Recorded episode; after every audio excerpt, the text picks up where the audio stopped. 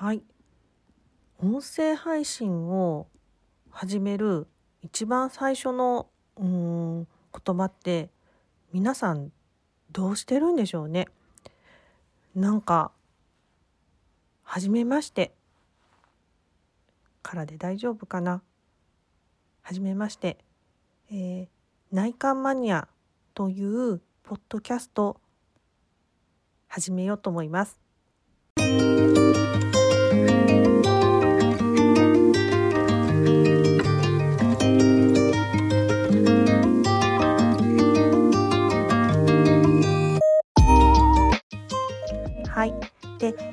このコーナーは、えー、はたちゃまの内観マニア空と煩悩の狭間でというなんか変なタイトルなんですけど、えー、と日々内観をしまくってたら何にもない空と欲や感情にはまっちゃう煩悩との間を行き来するようになったこうコーチはたちゃまがですね、えー内観を通して体感したこととか気づいたことを、まあ、浮かんだことを話すよという時間にしようと思っています。はい、えー皆さん改めてはじめまして、えーこんにちは畑久美子と申します。で、えっと、私以前から音声配信してみたいなってずっと思ってたんですけどあの今回あやこ P さんのこの、えー半日ラジオ局の企画本当にあのすごくいい機会チャレンジする場をいただけてあの本当に嬉しいです。ありがとうございます。であの、まあ、初めてなんでかなり緊張しながらこの音声撮ってるので噛んじゃったりとか、うん、ぎこちない部分たくさんあると思うんですけど最後まで聞いていただけると嬉しいです。はいでえー、とまず最初にですね旗の自己紹介をさせてください。えー、と私は主婦時々コーチをしています。大阪出身大阪で生まれ育って今は奈良に住んでいます。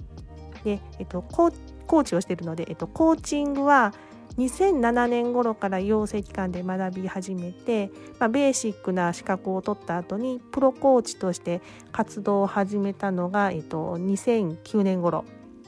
ですね。なので、えっと、もう13年ぐらいにこう細々と地味にこうご縁をいただいた方にコーチングのセッションを提供させていただいてます。えっと国際コーチ連盟のプロフェッショナル認定コーチ ICF の PCC の資格とあと障害学習財団のマスターコーチでもあります。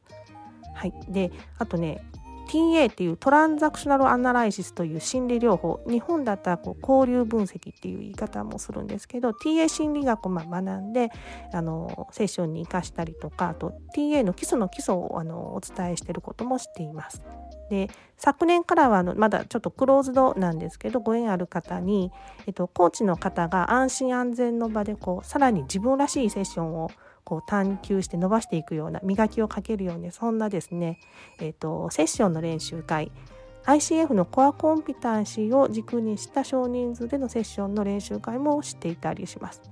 でもまあ普段はですねあの高校生男子の母もしているのでこう朝のお弁当に宿泊する毎日も過ごしています。そんな、えー、旗があの今日ちょっと内観についていろいろお話できたらなと思っております。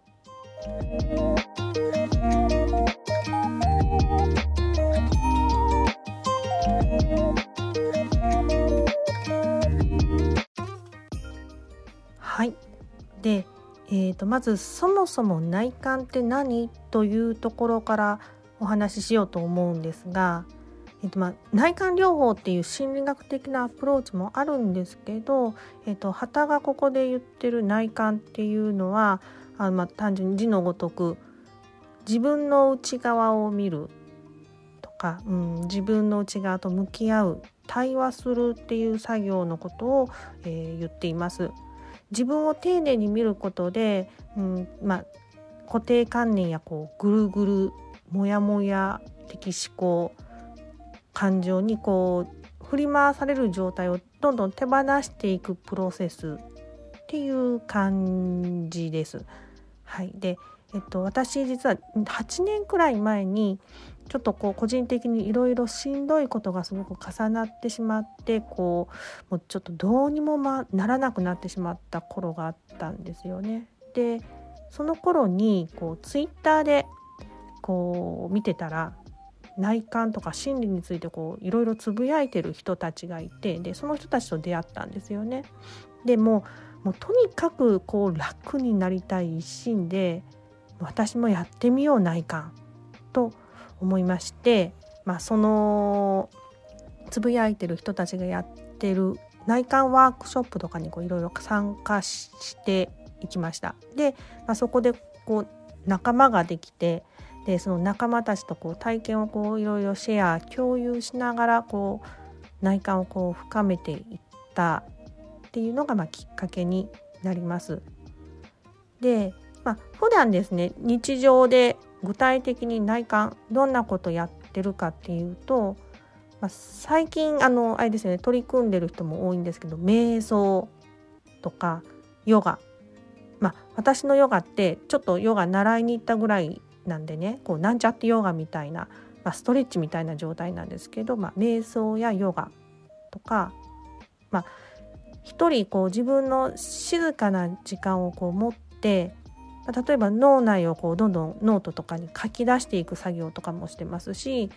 ただこう外を散歩するとかっていうこともやってたりします。で、まあ、最近はですねなんかこうやたらこう無心に10分ぐらい縄跳びをするとかこうなんか飛ぶことでこうなんかいらんもんバンバンって落ちていくような感じもしていて、まあ、かなりハーハーしながらやってるんですけどそういうこともやってたりしますね。まあ、あの一人の時間を持つってこうやっぱり仕事して家事してでまああの特にその8年前とかってまだ子供も小さかったんでねいろいろこう家族対応とかしてるとなかなかこう一人時間って持てなかったんですよね。でまあそんな中一番よくしていたことは何かにつけてこう今をかこう客観視していくことっていう作業をすごいたくさんしてました。でこう特にそうですねモヤモヤする時とかに「ああ私今むっちゃムカついてる私がいますね」みたいな。こうすごく嫌やわって感じてる私がいますねみたいな。こう実況中継する感じ客観視する。この作業ものすごくたくさんしていました。まあ、今で言うとこうなんだろうメタ認知みたいなね専門用語で言う感じに近いかな。まあ、セルフコーチングとかにもまあ近いんですけどこう未来のこととか計画とかはあんまりこうしてないのでどちらかといったらこう今実際に自分がリアルに実感してる状態をただただ観察していくっていうのをこうやり続けていったっていう感じですね。はいでまあ、そんなことをですねもう日々しょっちゅうしょっちゅうこうずっと続けていってたらこうだんだん自分だけが思い込んでたとか信じきってたっていうようないわゆる観念固定観念みたいな観念がこうボロボロボロボロたくさん見つかって見つかるたびに「ああそうだったんだなるほどだからこうモヤモヤしてたんだね」っていうようなこう心底こう腑に落ちて、うん、今までこう握りしめてた観念がどんどん消化されていく現象が出てきたんですよね。でまあそれがこう続いていくと今までは「え何それ?」ってこうこう自動反応してたこう感情とかモヤモヤにこうはまることがどんどん少なくなっていって「ああ私まムカついてはるわちょっと距離置こっかな」みたいな感じでこうどんどん自分にしんどくない対応自分に丁寧な対応ができるようになっていきました。するとこう脳内がちょっとなんかすっきりクリアになっていくような感じこれをどんどん重ねていきました。でまあそれをまあどんどん続けていくとこういいとか悪いあと正しい間違ってる善悪とか、うん、優劣とかなんかそんな二極的なこう物の見方物差しからこう自由になっていったりとか、まあ、どんどんいくとこう全て空っぽですねみたいな空が現れたりしたんですけど、まあ、今日はですね内観をし続けて分かったこう内観する時のコツを、えーと、お話ししようと思います。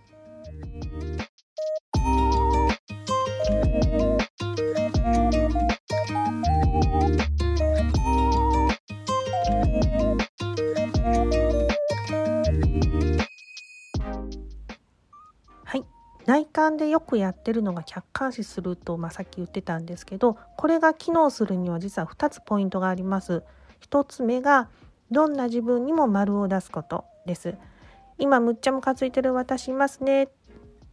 でも本当はムカついたりしたらダメなんよねみたいなこう気づけば別の自分が自分にダメ出ししてたりするんですね。でこれすごく多いので、えっと、いつもどんな自分も丸存在に丸を出すっていうのがすごく大事です。もう一個がどんな自分もいたわることです。えっとムカついてる自分がいますね。でもそんな状況でもほんま自分ようやってるお疲れ様だよとですねこう無条件に自分に寄り添っていたわり続けるで自分の声を聞いていくことってすごくやっぱり大事なんですね。言い換えるとどんな自分も愛す。これ私のツイッターのトップにも固定して書いてるんですけど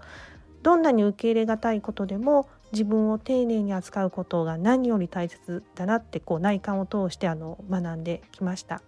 はい、でその上で客観視する作業をしていくと観念が緩んで自分らしさがちらちらと見えてくるのでこれ聞いて興味あるなってなったらちょろっと試していただけるといいなと思ってます。